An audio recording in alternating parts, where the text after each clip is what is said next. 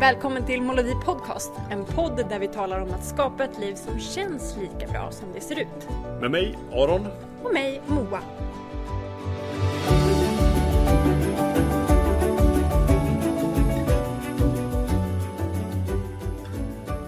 Hej Aron! Välkommen till dagens avsnitt av Molodi Podcast. Hur är läget?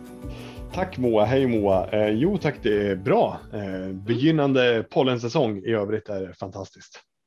Härligt. Har ja. du sol på dig idag? Jag har storm på mig idag och tidvis sol. Ja, det är otroligt blåsigt eh, här i Hälsingland. Ja, vad härligt. Eh, Eller nej, ja, ja jag längtar Eller... faktiskt efter lite mer väder. Ja, men faktiskt. Jag jo, längtar det... efter regn, gör jag. Gör du? Okej. Okay. Mm. Mm. Mm. Uh, jag tycker att ja, det brukar men... klara upp liksom det här när det har varit väldigt varmt och vårigt här och de har sopat alla gator där i, i Stockholm. Ja. Men jag tycker att ett, riktigt ruskväder skulle sitta på sin plats också för att liksom stävja dammet ja, och pollenet. Ja, precis båda dem. Mm. Och det, det, det river om lite i, eh, i världsenergin tänkte jag säga, i, i mm. naturenergin. Mm. Rör ju om lite i grytan tycker jag när det blåser. Ja men, ja, men faktiskt i energin också tänkte jag säga. att det, Jag brukar tänka på att jag lärde mig när jag bodde i Ljungskile under ett halvår mm. att de här höststormarna som kommer in som verkligen liksom skakar om havet, att de är livsviktiga för havet för att det syresätter. Ja, det. ja precis. Eh, liksom livet i havet på ett sätt som eh, ja, floran och faunan under ytan behöver. Ja, just det. Kanske inte är så olikt oss ovan eh, vattenytan Nej, heller. Då. jag tänker att det förmodligen är samma sak. Jag brukar ju gå ut och ställa mig vid, vid kusten här och så bara gapa i, i, i 30 minuter. och vet du, apropå när vi pratar, för, då, för att ja, syresätta. syresätta. ja, precis. precis. Och vet du vad jag kom på i veckan? Vet du Nej. vad som ett väder som är på min bucket list? Ett väder, nej det vet jag, ett väder som är, vilket väder kan du möjligen inte ha upplevt än? Ja, det finns någonting som heter Sahara Rain. Okay. Och det till exempel inträffar i bland annat Spanien. Aha. Det är alltså stormar, sandstormar från Sahara Aha. som blåser in även långt liksom, därifrån. Ja. Som gör att det blir liksom ett rosa dis och ett lätt eh, sandregn. Okay. Men tydligen blir det fantastiska ljusfenomen. Liksom. Ja, ja, ja. Som man mm. ser i typ tre sekunder innan ögonen är fulla med sand. Kanske. Ja. Det verkar vara ett aber att det liksom också täcker bilar och utemöbler och allt möjligt. Men just det där ljusfenomenet att få se det. Nej, Bra, då har vi avhandlat får vi, planera, det. får vi planera hur och när vi, vi åker för att fixa den bucketlisten. ja precis, det är min ja. motsvarighet till andra nationaliteters eh, jagan efter att se norrsken. Vi får åka till sydöstra delen av Spanien och sitta och vänta några veckor. Liksom på ja, det här. precis. Det är säkert säsongsberoende också. Jag har faktiskt inte läst på så mycket. Men det, All det, right. ja, en ny, en ny eh, punkt på min bucketlist att uppleva det vädret. Sahara Rain, det låter som en platta av eh, något progressivt rockband på 70-talet. Exakt. Ja, ja. Okej. Okay. Mm. Idag så ska vi prata om massa olika saker naturligtvis, men jag har tänkt på det på sistone så här, men vad är det vi pratar om i, i podden egentligen? Jag tänker att mycket av det som har blivit, för vi har ju faktiskt låtit det blivit lite grann med ledorden så här, hur lever man ett rikt och lyckligt liv? Ja. Men om jag tittar tillbaka på alla de här avsnitten som jag spelat in hittills så skulle jag kunna säga att någon slags gemensam nämnare är väl ändå att vi vill sätta ord, eh, smak, lukt, form på det inre livet. Ja, just det. Det som händer på insidan. Och, och hur att, du sitter ihop med utsidan. Ja, precis. Hur du sitter ihop musen, det var bra. Precis mm. så. Och att det är kul och roligt att få prata om de sakerna med dig för att vi, eh, det blir synligare för oss, liksom, ja. att vi kan ha varandra som spjärn, tankespjärn liksom, mm. i det. Eh, och vi ser ju också på de kommentarer och mejl vi får att det är värdefullt för lyssnarna. Inte, framförallt också för att vi ser att eh, lyssnarantalet ständigt stiger. Och det är ju ja. jättetrevligt att det bidrar ja. till andras tankespjärn helt enkelt. Precis. Och då, nu sa jag inte vad jag skulle säga, men jag sa vad vi ska prata om idag. Vi ska utgå från en artikel som handlar om egentligen globala studier på området EQ, alltså emotionell intelligens. Ja. Och hur man kan se glapp mellan generationerna på hur välutvecklat det är helt enkelt. Ja, men precis. Mm. Uh, vi, både, vi läste båda en artikel som, som aktualiserar det här ämnet och det, mm. det är mm. så, som det ofta blir. Apropå att dela, vi har ju pratat om det tidigare, en av de fina sakerna med att till exempel dela dela med vänner att man lyssnar på den här podden och kunna, så att man har ett underlag för, för liksom vidare samtal. Att, att också dela artiklar, att dela alla typer av upplevelser eller tankeväckande bitar. Det är ju fantastiskt. Det är det som det är lite som en... att vi har ja, får den att reflektera vidare. Ja, men precis. Ta stora mm. hopp framåt jämfört med att sitta på sin egen kammare och fundera. Det stagnerar lätt efter ett tag. Så det här blir eh, en eh, offentlig bokklubb mellan dig och mig på den här. Ja, ja det är fantastiskt. Vi har inte diskuterat den hittills utan vi gör det här live. Ja, exakt. Eh, jag tänkte bara, eh, det här det, det, handlar ju om, om EQ eller emotionell eh, intelligens eh, kan man ju säga. Och vill man ha bakgrunder till det här, vill man, vi har ju pratat om det här just EQ tidigare. Eh, vi pratar om det i avsnitt 1, säsong 2. Eh, där pratar vi om fem tips för att öka ditt EQ. Eh, och vill man gå ännu lite mer djupare in på förhållandet mellan EQ och IQ, det är lite mer välbekanta kanske, då lyssnar man på, på säsong 2 avsnitt 10 där vi har ett gästavsnitt med, med Birgitta som gästar oss. Så, så det, har man inte lyssnat på det och känner man sig lite osäker vad, vad emotionell intelligens eller EQ är för någonting, då kan det vara bra att pausa nu och så, så går man tillbaka och lyssnar på, på ett eller båda av de två andra avsnitten först så får man en, en riktigt bra grundförståelse och hänger nog med ja, men, på ett bättre sätt. Så absolut, så just emotionell intelligens i min definition som det låter just nu är egentligen förmågan att korrekt kunna ta in data från känslor, både från sig själv och från andra och på ett effektivt sätt kunna använda det som data för att lösa problem. Ja, Just det. Och jag tänker också att med andra ord är det liksom att vara smart med känslor. Ja. Och jag vill bara så här om någonting som har slagit mig på sistone, för jag har ju de allra flesta kunder som kommer till mig som samtalsklienter är ju på en personlig utvecklingsresa helt enkelt. Eh, mm. och håller också på att utveckla sin egen emotionella intelligens eller förstå sin egen emotionella intelligens på ett bättre sätt. Eh, för vissa har väldigt hög emotionell intelligens men har inte förstått vad det är för någonting. Nej, just det. Än, vilket gör att då blir det en utmaning snarare än någonting som är en hjälp. Det som också kan kallas förvirrad av alla känslor. Ja men exakt, precis. Och så här, är det mina känslor eller dina känslor eller ja. liksom, hör det till det här sammanhanget eller vad är, vad är det för något? Och så blir man förvirrad. Och just det där att jag brukar säga att liksom början av den resan är ju också att man har den här förmågan att liksom korrekta in data och förstå sina egna andra känslor. Mm. Bara det att stanna upp och förstå att det är det man gör. Mm. Att det är ett korrekt iakttagelse även om det inte är mätbart i ett Excel-ark eller på en termometer. Så är det det man gör.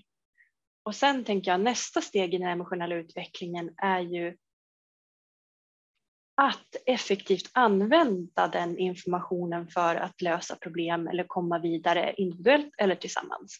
Ja, just det. Så att inte bara stanna upp i hjälp, jag får all den här informationen. Nej, precis. Utan också, och vad betyder det och hur kan jag använda det? Så att man ja, gör exakt. ett och och kommer vidare. För många tycker jag, jag säger det här, många har stannat just där, att de kanske har förstått äntligen att det är bara det som händer.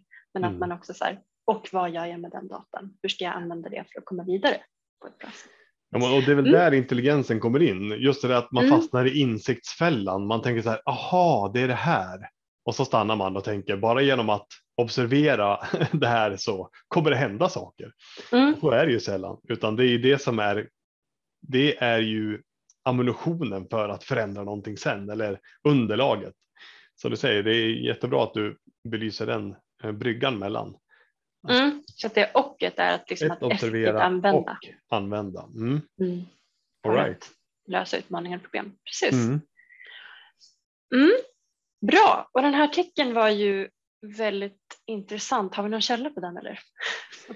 Eh, journalisten heter Joshua Friedman. Eh, vi skulle kunna lägga en länk faktiskt till, den här mm. artikeln i, i avsnittsbeskrivningen så kan man, ja. kan man läsa den själv om man vill. Mm. Ja, exakt. Kan du vara med i Snillen spekulerar? Ja. Mm. um, men det var otroligt intressant tycker jag. Jag kan bara tyckte att det var också en av de sakerna som jag så här äh, hajar till på. Du vet, ibland när man läser en text så är det vissa saker som poppar upp och står i versaler helt plötsligt. Ja. Att man bara, åh gud, det där. Att det var en liten passus egentligen, men jag tog med mig det mycket. Att vår egen mentala hälsa som mänskligt community på jorden, att det är i de här mätningarna eh, intimt sammankopplad med klimatets hälsa.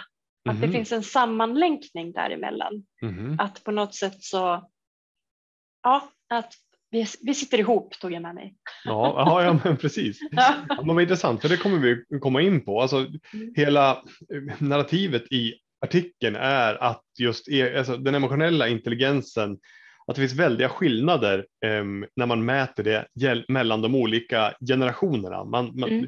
Det finns ju en, en eh, en global indelning av olika generationer som man brukar kalla olika namn. Eh, och eh, i och med att jag själv när jag läste artikeln satt och funderade på just det, vart går liksom gränsen mellan de olika generationsklassningarna så, så var jag tvungen att titta på det för att ha det konkret i mitt eget huvud. Så vän av ordning tänkte jag eh, dra de här så att man också hänger med på det. Mm. Eh, de, de, som vi kommer att prata om nu, det är boomers, det är gen X, eh, det är millennials och gen Z, alltså generation Z. Eh, mm. Och boomers, det är de som idag är ja, mellan 58 och 67 år gamla. Gen X, då är man 42 till 57 år gammal. Och millennials, då är man 26 till 41 år gammal. Och Gen Z, alltså Z, då är man 10 till 25 år. Det är liksom den yngsta generationen som, som är i tonåren och, och unga vuxna då, helt enkelt. Mm. Eh, så det, det, det, kan man, eh, det kan vara bra att hänga med och det är alltså de här grupperna som man har mätt för att dela in det i. Finns det någon skillnad i emotionell intelligens um, i de här mätningarna och det, det, är de, det finns ganska stora gap mellan dem. Mm, mm.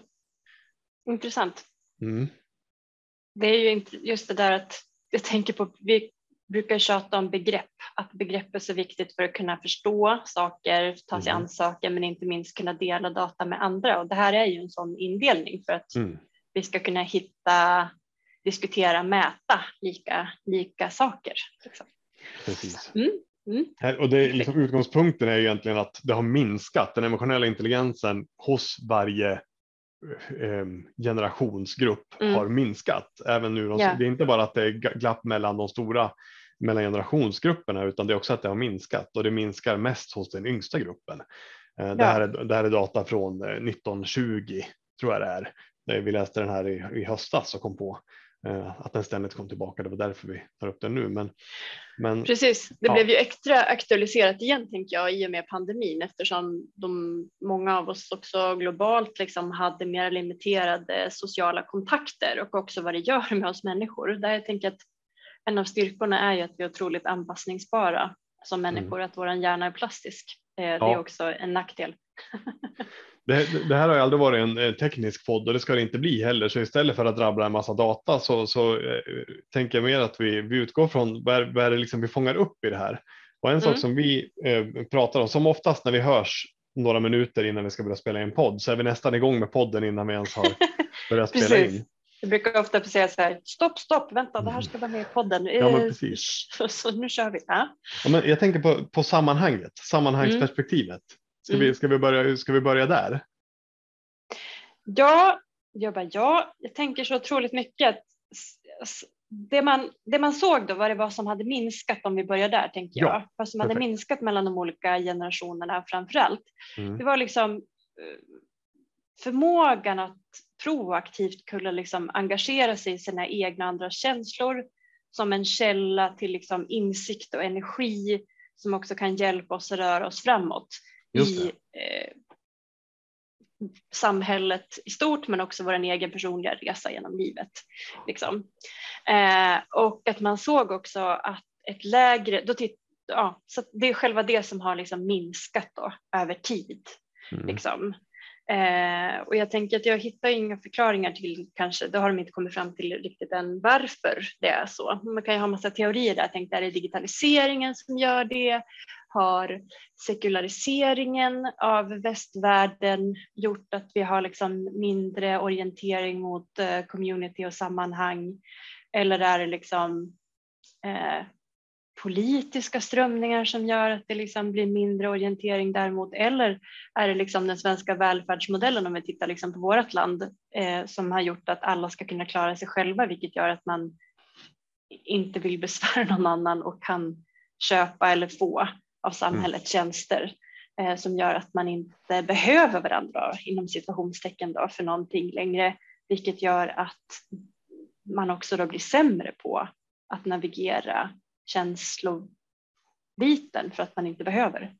Är vi, för det tänker också nu som när vi har gått igenom eh, globalt liksom, eh, krisen med pandemin. Ja, just det. Eh, så behöver vi varandra helt plötsligt igen. Ja. Ja, ja. Och jag tror inte att det behöver vara dåligt utan helt plötsligt bara i mitt lilla liv så har ju jag handlat åt grannar här och jag har varit tvungen att ta hjälp och stöd av andra på ett sätt som jag inte har gjort innan. Nej, eh, vilket har varit svårt för min äldre granne att be om hjälp över längre tid när man inte kunde gå till butiken för att hon mm. kände sig besvärlig och ville ge tillbaka och sådär. Eh, det har varit lätt att ge, men för mig, för, många, för mig och många med mig så är det svårare att ta emot.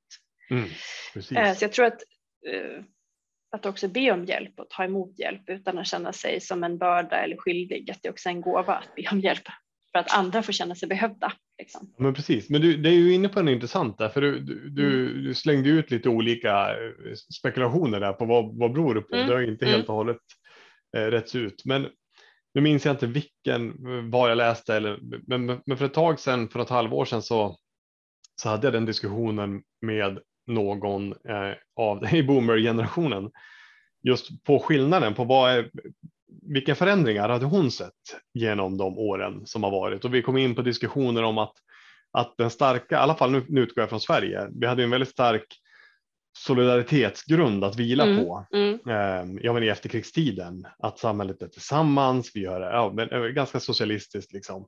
eller väldigt socialistiskt får man säga. Att vi, vi tar hand om varandra, alla ska vara med, alla ska få samma förutsättningar.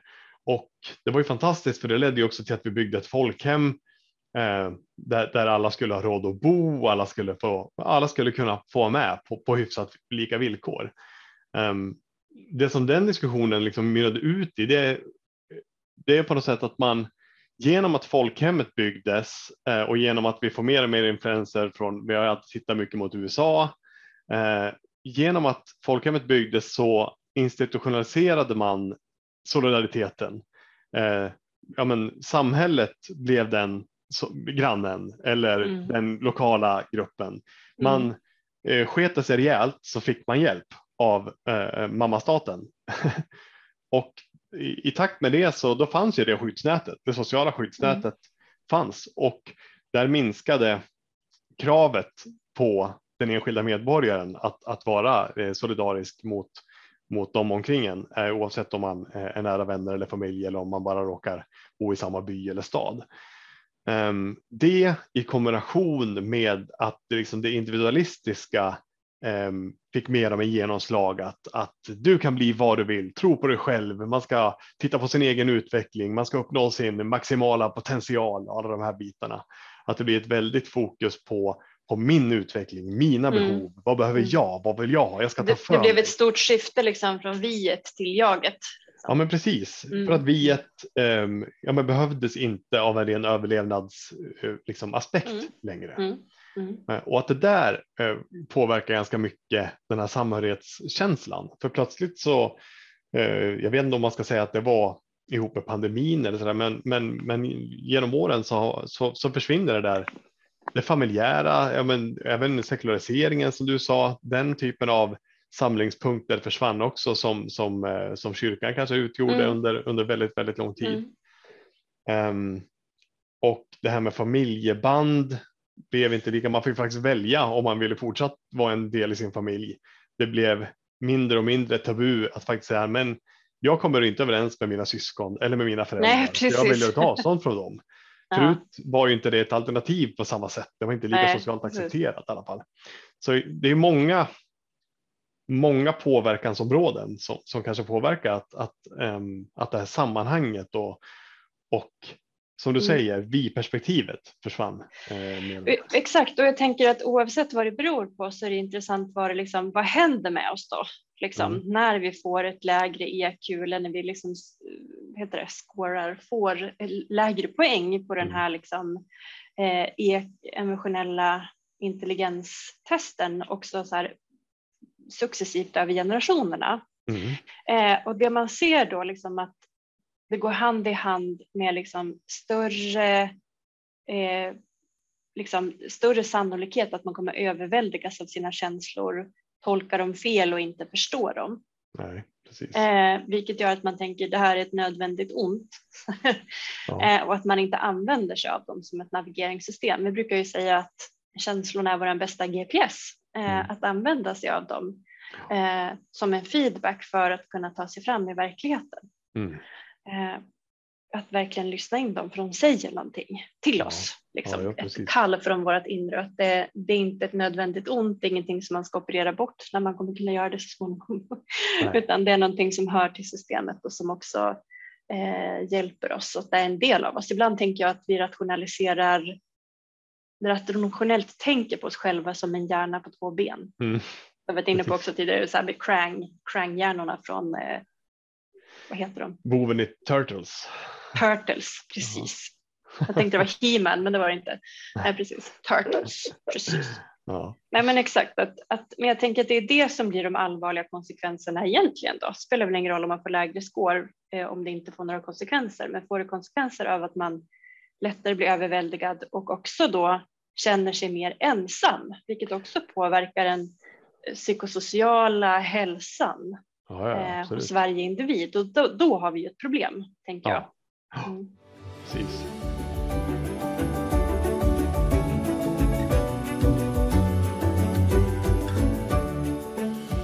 Det, och just den där ja, men ensamheten, um, svårigheten att navigera i sina känslor lätt bli överväldigad av vad som känns. Mm. Och sen brukar ju man, eh, och, och, mm. man i det här fallet är väl både forskare och samhällsvetare, brukar också mm. lyfta in det här att den generationen som den yngsta nu då, Gen Z, som är 10 till 25 år mm. idag, ehm, att det är också den första generationen som växer upp med en väldigt osäker framtidsutsikt där yeah. den globala rapporteringen kretsar mm. väldigt mycket om att, att det ser rätt mörkt ut om man tänker till liksom både stabiliteten i världen, Europa är inne nu i en i en, ännu en historisk ny fas eh, mm. efter, efter liksom den otroliga tryggheten och eh, framtidsoptimismen som har, mm. som har spirat. Präglat efterkrigstiden. Ja. ja, men precis. Att den, den också, det, och just den där framtidsutsikten i kombination. Miljöfrågorna också. ja, men precis. Liksom, att ja. Vi växer upp i en, en värld som någon annan har förstört eh, och, och, vi har skitdåliga förutsättningar och, mm. och det, det kommer bli vi som behöver göra någonting åt det här. Liksom. Ja, precis. Um, och därför ehm. kallar man det också för så här, eh, generationen oro. Liksom. Ja, precis. Det finns mycket oro och eh, också tänker jag, många unga som jag träffar idag är ju också den här överväldigan, väldigt överväldigade ja. av det ansvar och det de utmaningar som de och deras generationer och med oss också naturligtvis, men står inför. Ja, just det. Kanske du och jag ändå slapp som barn. Mm, ja, men absolut. liksom. mm, mm. Men och, och, det där, den här kombinationen då, så här, mm. väldigt osäkra och, och, och, i media väldigt dystra prognoserna som, som hela tiden mm. ställs för framtiden, kombinerat mm. då med att känna sig ensam, att inte ha ett vi tillsammans perspektiv. Um, att det, det förmodas ju vara en, en, en, ganska stor faktor i att, att EQn eh, blir, blir eh, lägre hos den här generationen. Ja, och jag tänker att det är väl också då när det liksom blir en sån process att EQ sjunker, mm. eh, att då behöver man att man inte har det automatiskt eller det andra strukturer runt omkring som gör att det bibehålls eller ökar, mm. då behöver man ju också eh, tillsammans i sammanhang mm. eller som individ också se till att öka på det själv. Ja, precis. Eftersom det inte kommer automatiskt eller gratis eller i flingpaketet. Liksom. Nej, så då blir det ännu viktigare att det faktiskt är liksom, eh, nu blir det så här att det personliga är politiskt, men att man själv då behöver ta ansvar för att man själv eh, utbildar sig om vad EQ är för någonting, hur kan jag öka mitt eget EQ, men också kanske i de olika sammanhangen där jag redan ingår, i ja. min familj, i mitt kompisgäng, i min arbetsgrupp, eh, i mitt kvarter, i min bostadsrättsförening, i min hyresrättsförening, eh, hockeyklubb, mm. vad det är för någonting här kommer jag på det som du sa innan om att först få insikt och någonting kunskap, men sen är det mm. ett och också och användare. Man, yeah. man, det finns ju ett talesätt som är det bästa sättet att hjälpa andra, det är att hjälpa dig själv, brukar man kunna yeah. säga. Yeah. Eh, och det ligger ju någonting verkligen i det, genom att, mm. att utbilda sig själv, genom att eh, sätta sig själv i bättre förutsättningar för ett, ett eh, rikt och lyckligt liv, att ett liv som känns lika bra mm. som det ser ut. Genom mm. att, att göra det för sig själv eh, så kan man också hjälpa andra. Men det blir ju först om man sedan använder det också till att dela med sig. Um, och det är väl där det här glappet, i artikeln så tar de upp just det här glappet lite grann, att den generationen som behöver vägleda och mentora, eh, coacha mm. den yngre, det är väl där det börjar, som det inte finns en tydlig, nu tar nästa generation vid och kommer fostra nästa, eh, mm. ja, den mm. yngre generationen. Um, så också som ett resultat då av individualismen, den tappade vi-känslan som, som många generationer upplever. Eh, att det blir svårare då att ta det där och steget. Man, man, kan komma på en massa saker men sen kanske man varken har motivation eller kunskap eller insikt om att, om att det vore värdefullt att faktiskt bidra. Och man kanske inte vet i vilka sammanhang man ska bidra heller. I och, med att, I och med att hela den ja men, jag vet inte, det är nog för stor koppling att säga att föreningslivet i Sverige har, har degraderats de sista 20 åren. Liksom. Ja, men det har det ju också. Jag tänker att det är också så här, du vet, dansbanorna har lagt ner, folkparkerna mm. har lagt ner, biblioteken har limiterande öppettider. Det är massa små saker eh, ja. tror jag som har bidragit till det på det sättet. Men jag tänker, nu sitter säkert någon, eftersom jag tänkte på det och funderar på så här, men hur gör man då? Hur, hur gör man då? Ja. Och jag, tänk, jag har funderat en del på det här och jag tänker att det, det stora bor i det lilla och att det handlar om att göra det i vardagen och att bygga in det som en faktiskt en rutin i vardagen ja. och en värdering som man tar med sig. Och det är mm. allting ifrån att eh, heja på sina grannar i trappuppgången, mm. säga hej och god morgon liksom, eller eh, god kväll lite tillbaka till det här som kanske för våra mor och farföräldrar var naturligt att vara artig mot varandra. Men det finns ja. liksom också i, i det så bygger man ett community med så små, små saker. Och det är långt ifrån självklart att man ja, gör det, speciellt kanske i större städer. Um, eller att hålla upp dörren för någon eh, när de är på väg in eller ut om man liksom har den tajmingen att också tänka vad skulle den här personen behöva Ja. Eh, att se någon i ögonen som du möter. Ja. Eh, bara så hålla kvar blicken tre sekunder. Jag är jättemycket för oss rent biologiskt, kemiskt, tekniskt att få ögonkontakt med en annan människa och nu när liksom vi har en lättnad i pandemin, förhoppningsvis är den över, så kan vi faktiskt skaka hand med andra igen. Då får man också. Liksom ett påslag av serotonin, liksom att man hud mot hud med någon annan eh, på ett icke-intimt sätt. Nej, precis. Ja. Ja, men, ja, men precis, alltså, allting går ju till en till, till grunden i allting. Jag tror att en viktig, för mig i alla fall, en viktig, jätteviktig människosyn oavsett för mig själv personligen men också i alla jobbsammanhang. Eh, när man, när man, eh, vi har ju alla träffat på en, en kund eller en, eh, en, medarbetare eller en familjemedlem eller bara någon annan där man tänker på att den här personen vill ju inte ens. Den här personen förstör ju bara. Den här personen har inte ens lust att bidra. Den vill Aldrig hänt mig. Nej, precis. uh, och det första ja. greppet som jag fått av en, en, en människa som jag jobbade, har jobbat med nu några år. Hon brukar säga det, när man står inför den situationen, eh, hennes sätt att, att ändra sitt perspektiv istället för att sitta och tänka att fan vilken jobbig jävel, så mm. säger hon den här har jag fått för att träna på. brukar hon säga. Och det är en bra, ja. eh, en bra, eh, ett bra tillstånd ja. att sätta sig i. Men just den här grundsynen på att alla människor, eh, alla människor vill lyckas. Alla människor Absolut. vill bidra. Och det mm. är en, jag är helt murad i den övertygelsen. Och det finns det kan hända att jag har dragit det här, eh, den här quoten förut, men det finns en quote i, i Alma Söderbergs bok eh, Dr. Glas från 1905, så det, det här tankesättet har funnits med länge, som mm. handlar just om, om synen på människan. Eh, där skriver han att man vill bli älskad, i brist därpå beundrad, i brist därpå fruktad och i brist därpå avskydd och föraktad. Mm. Eh, själen ryser för tomrummet och vill ha kontakt till varje pris som helst. Mm. Och den där sätter ju verkligen fingret på det tycker jag. Mm. Um, man vill ha kontakt, man vill ha mm. kontakt till varje, vilket pris som helst. Kan jag inte få ja, det genom att vara en del av, då vill jag åtminstone ha kontakt genom att bli hatad av någon eller avskydd. Men vi är programmerade, alltså vi är ju uh, hardwired, liksom. vi är programmerade för att samexistera med andra människor och leva i mindre grupper. Så att det är precis så. Det var väldigt bra. Vi är, vi är bara däggdjur med väldigt, väldigt förvirrade känslor. det, ja, däggdjur med stora hjärnor. Ja, men ska, så är det. Så ja. ska inte, man ska inte bli för högtravande i våran betydelse för, för evighetens eh, vindlande korridorer. Nej, och samtidigt inte förringa att de små sakerna kan göra stor skillnad. Liksom. Nej, men precis. Men, men just det här att, man, att människor vill bidra. Jag tänker, om vi tänker på den mm. yngre generationen som då enligt alla mätningar sägs känna sig eh, ja, men labil, väldigt lätt överväldigad av känslor. Man känner sig ensam, man känner att man inte riktigt har någon framtidstro. Det känns ensamt och osäkert helt enkelt. Mm, ja.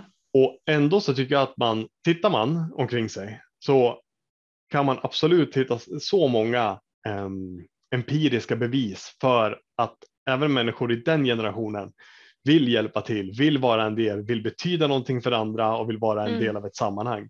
Jag mm. tänker på um, våran uh, pappa uh, var uh, lärare i många år, gymnasielärare i många år bland annat. Och um, han berättade under pandemin, då, då ringde en, en kille som, det var många, pappa han jobbar inte längre. Och det här var massor av år sedan den här killen också gick ut gymnasiet. Um, men uppenbarligen så, så, så, hade han fattat tycke för, för den här läraren. Så han ringde massa år senare, kollade upp hans nummer och sa tjena, det är vad han nu hette. Eh, ja, men läget och prata lite grann. Du, jag tänkte nu är det ju pandemin och allt så där och, och minns jag inte fel så du borde ju vara i pensionsåldern. Så här. Behöver du hjälp med någonting? Liksom. Och han bor i en annan stad ska jag också tillägga. Hörde ändå av sig och sa, men du, ja, men, behöver du hjälp med någonting, till exempel handlare så där, så ja, men hör av dig. Jag hjälper gärna till. Ja. Jag menar den typen av att gå från det är en sak att ha en tanke, undra hur det går. Den där ja, läraren ja, gillade jag, precis. undra ja. hur det går för honom nu. Att gå därifrån till att kolla upp numret och ringa. Ja, ja. Eh, ja men det säger ju någonting om ja. det inneboende. Gud vad kul, jag har inte hört det här tidigare. Men så tänker jag också på bara det grejen att alla goda gärningar och som har med liksom sammanhang, eh, omtanke att göra mm. är ju som ring, ringar på vattnet. Vingar på vattnet, kanske till och med det.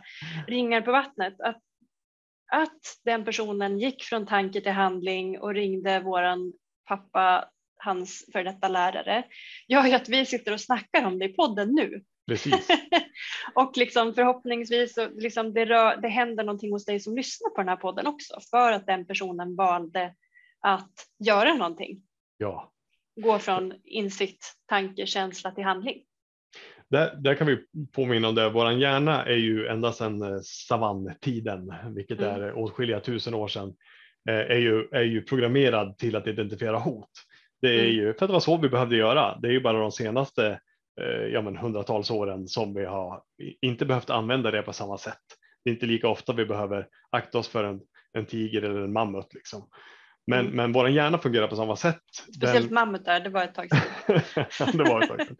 ja, men I första hand så ska vi identifiera hot eh, för att kunna akta oss för dem och det gör ju också att vi, att vi eh, har lätt att fokusera på saker som är negativa. Eh, sen finns det ju en massa övningar, vi behöver inte dra dem nu, men det finns en massa övningar eh, för hjärnan är väldigt eh, är det plastisk man säger. Den går mm. att träna precis som en muskel. Så det finns ju jättebra övningar för att enkelt få in en rutin att träna hjärnan. Det tar 25 dagar ungefär om man, om man gör sin läxa. Att, att mm. träna hjärnan att observera och leta efter de positiva bitarna istället, mm. de hjälpande mm. bitarna. Bra, det här, ska, det här eh, pling kära lyssnare. Det kommer komma en eh, bonuspodd för dig som vill ha Arons praktiska övningsexempel helt enkelt för att träna din hjärna att se mer positiva saker i vardagen. Eller inte helt hejdlöst låta din amygdala ta över helt enkelt och bara se hot överallt. Eh, precis, amygdala som kidnappar hippocampus. Ja, exakt. Precis. Ja. Det var roligt. Jag ser en tecknad seriebild nu ja. av amygdala som eh, står med en kniv eller? Hopp, nej, hoppar nej. ut ur en eh, vit skåpbil och eh, har en, en, stor säck över hippocampus och tvingar med hippocampus till ett eh, gisslandrama som inte tidigare sett Precis. i omfattning. Mm. ja, Nej, men, det jag ville komma med, dit jag ville komma med det, det är just mm. det här att ja, men jag berättar just, du sa det blir ringa på vattnet, jag berättar mm. just om den här observationen. Eh, det blir ett exempel på just ja, det här är en act of, inte bara en act of kindness, men en, mm. en act of att vilja vara en del av ett sammanhang. kan man säga. Ja, och, precis. Så att, så att den kraften har ju inte försvunnit. Eh, det är min övertygelse. Den kraften har mm. inte försvunnit hos människor bara för att de känner sig lite ensamma och, och, och lite brist på framtidstro. Eh, den grundläggande inställningen att vi vill, vi vill lyckas, vi vill vara en del, eh, den, mm. den är lika stark hos människor. Det kanske inte finns de naturliga, det kanske inte finns lika många naturliga um, forum mm för att, för att få utveckla det här. Men vi, vi kanske också bara in i ett ja, men skapa dem. Det, blir an... det, är ja, det, det, det, är det det handlar om, att skapa dem. Så här kommer också en utmaning till dig som lyssnar. Idag så får du möjligheten att göra en random kind, eh, act of kindness.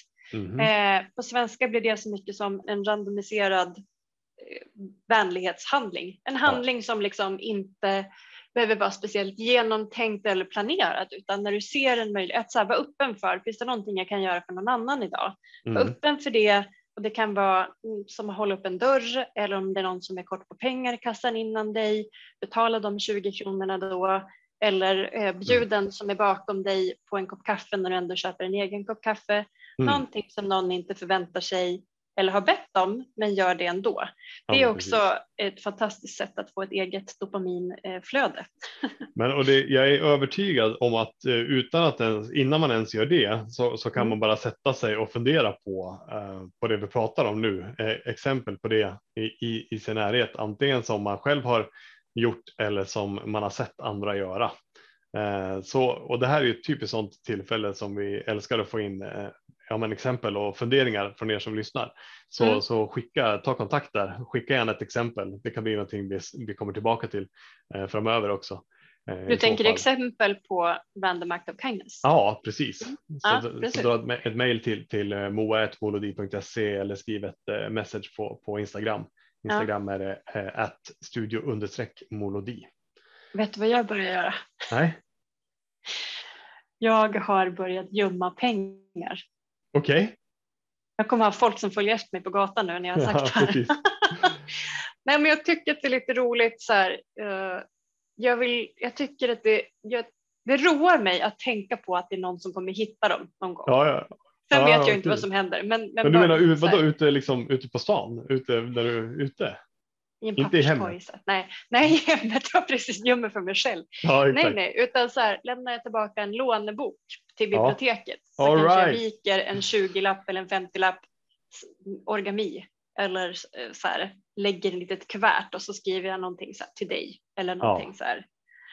Um, Eh, men, men vad roligt, eller, det här, det här ja. blir ju en folkrörelse. Man gör så, man lägger på 20 eller 50, vad man nu kan eller vill ja. lägga. Ja.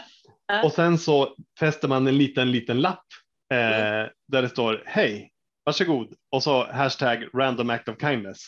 Mm, mm. Ja, men exakt, absolut. Det är roligt liksom för att jag vet ju inte vad jag får ju aldrig någon feedback på vad som kommer hända. Nej. Men det, jag får ändå, jag känner att jag ändå får betalt, liksom, dopamin och serotonin för att jag, alla de här liksom, välgörande hormonerna, för att jag kan gå omkring och fantisera över vem ja, som ja, ja. kommer hitta det och när någon kommer hitta det. Och så tänker jag också lite att världen är magisk. Jag brukar ju tänka på det här som så här vardagsmagi. Ja. Tänk om någon hittar det här när hen behöver det som mest. Ja, ja, ja, exakt. Oavsett om det är en 20 eller om det är en 50-lapp liksom, eller en ja. 100-lapp eller vad nu. Eh, men det räcker, med, det räcker med en liten summa bara för att jag har tänkt på dig, även om du inte vet vem jag är. Nej. Och jag vet inte vem du är. Precis. Men jag tänker att det är en liten så här äh, rebe rebellhandling.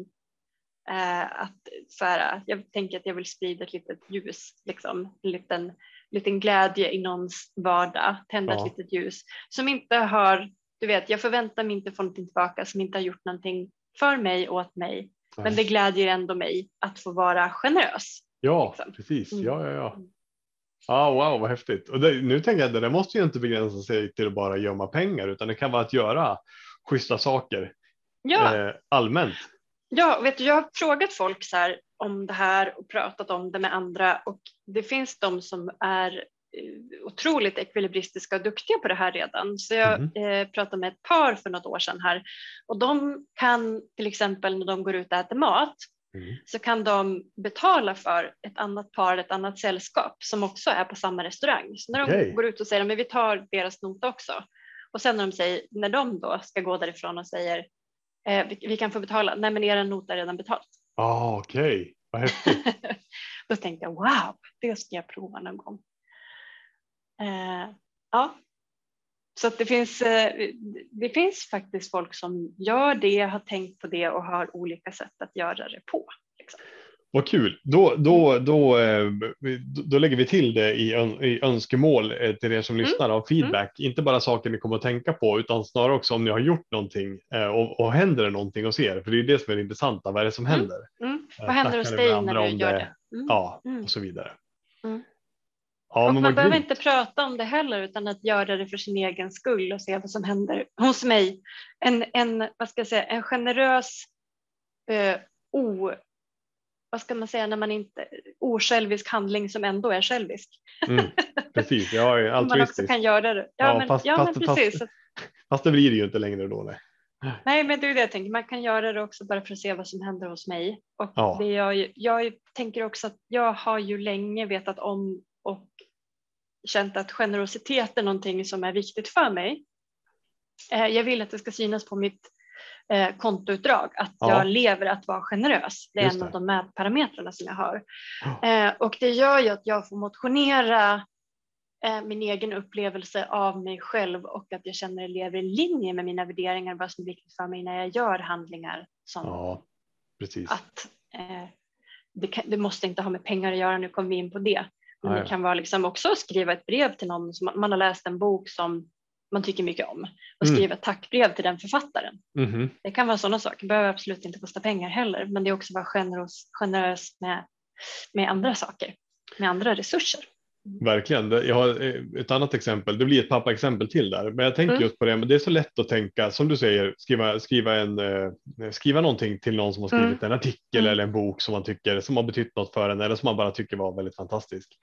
Det är så lätt att avfärda redan vid, ja men gud, det där är ju en känd person, den får ju säkert massa sådana här positiva mm. saker hela tiden och vem är jag och man, man liksom tar bort sin egen betydelse. Eh, men det vet jag, det är åtskilliga exempel på på, ja men det var för några veckor sedan så berättade han, men jag läste en så bra artikel, jag tyckte verkligen att det perspektivet ja, var men, viktigt. Ja. Uh, då hade han skrivit ett brev till den uh, kolumnisten och skrivit så här, mm. gud vad roligt att du skriver om det här.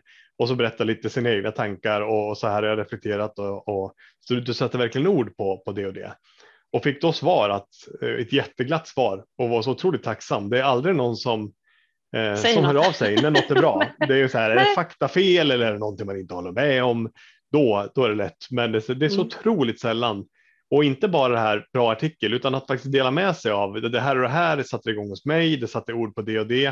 Och då mm. blir det ju, det är också en typ av delaktighet att man faktiskt skapar. Ja, men det ja, finns absolut. fler människor. Så det, ja, Vad roligt, nu ser jag klart. Jag tänker att eh, våran kära far är ju mästare på detta. Jaha, definitivt. att höra av sig till personer som har berört honom, som spelar bra musik eller skriver en bra artikel eller mm. skapat en bra produkt. Eh, jag tror att han har nog eh, sopat vägen för båda oss kanske. Ja, ja, som gör att det är en, han har ju massa exempel. Det är perfekt. Ja. Vi ska samla en sån här to-do-lista. Men han, jag vet att han gör, skriver brev, mejl, ringer ja. eh, eller så hör av sig till vederbörandes chef och säger här fick jag jättebra service eller vad det är för någonting. Eh, och ofta blir han ju belönad för det med, med eh, liksom, tack tillbaka. Ja, ja, och också glädjen att få dela glädjen. Liksom. Vi får ge ut en, eh, en liten pocketbok med random acts of kindness by pappa. Ja, precis. According to pappa. Precis. Ja. Nej, men ja, absolut. Men eh, nu kom vi in på det här spåret, men det handlar om egentligen igen vad man kan göra rent praktiskt faktiskt för att också bygga sammanhang med andra människor. Ja, ska man sammanfatta det vi pratar om nu så är det egentligen det mm. utgångspunkten var just att man ser stora skillnader mellan generationerna i emotionell intelligens. Man ser också en minskning hos alla generationer av emotionell mm. intelligens de senaste åren och den största minskningen är hos den gruppen som redan har låg. Och ja. att det som verkar saknas när man tittar på de mätningar man gjort, det är att de äldre generationerna inte på ett tydligt sätt längre agerar som, eh, som förebilder, som aktiva förebilder i att fostra, om man nu ska välja att använda det ordet, eh, mm. den yngre generationen. Eh, och eh, för att de de forum där det kanske var naturligt förut finns inte kvar. Där kanske det sker ett paradigmskifte att vi håller på att skapa nya forum för det. Det här, det vet vi inte. Det som vi sitter och gör nu kanske är ett av de forumen. Jag menar, poddar fanns inte i den utsträckning som det finns nu för, för 20 år sedan. Eh, är det ett av forumen där det faktiskt, ja, där, där det kan sättas igång ringar på vattnet och mm. så vidare. Mm. Så, så det är liksom samma paketeringen av, av det jag snackar om. Och sen har vi kommit mm. in på, på lite exempel på på hur man, eh, hur man eh, kan ta de första stegen eh, mot det. Helt mm. En annan fundering som jag får när vi har den här podden det är så här, vi kanske bara ska fortsätta med asatron, den är fortfarande ganska stark jag tänker att vi fortfarande har så här, okej okay, vi har liksom blivit sekulariserade, jag känner inte så många i alla fall som går i kyrkan. Vi firar inte liksom de kyrkliga högtiderna i lika stor utsträckning längre. Eh, och de här liksom, eh, livsövergångarna som eh, dop, konfirmation, det mm. minskar ju också. Eh, och också att man kanske i större utsträckning nu än tidigare väljer borgerliga begravningar än kyrkliga begravningar etc. Ja. etc. Mm. Men jag tänker, eh, eh, vi firar fortfarande torsdag mm. och Frej och Frejas dag Ja, just och Lucia och ja. midsommar. Ja, just det. Och jag tänker att det kanske bara var fejk att vi är kristnade överhuvudtaget här i Norden. Ja, exakt.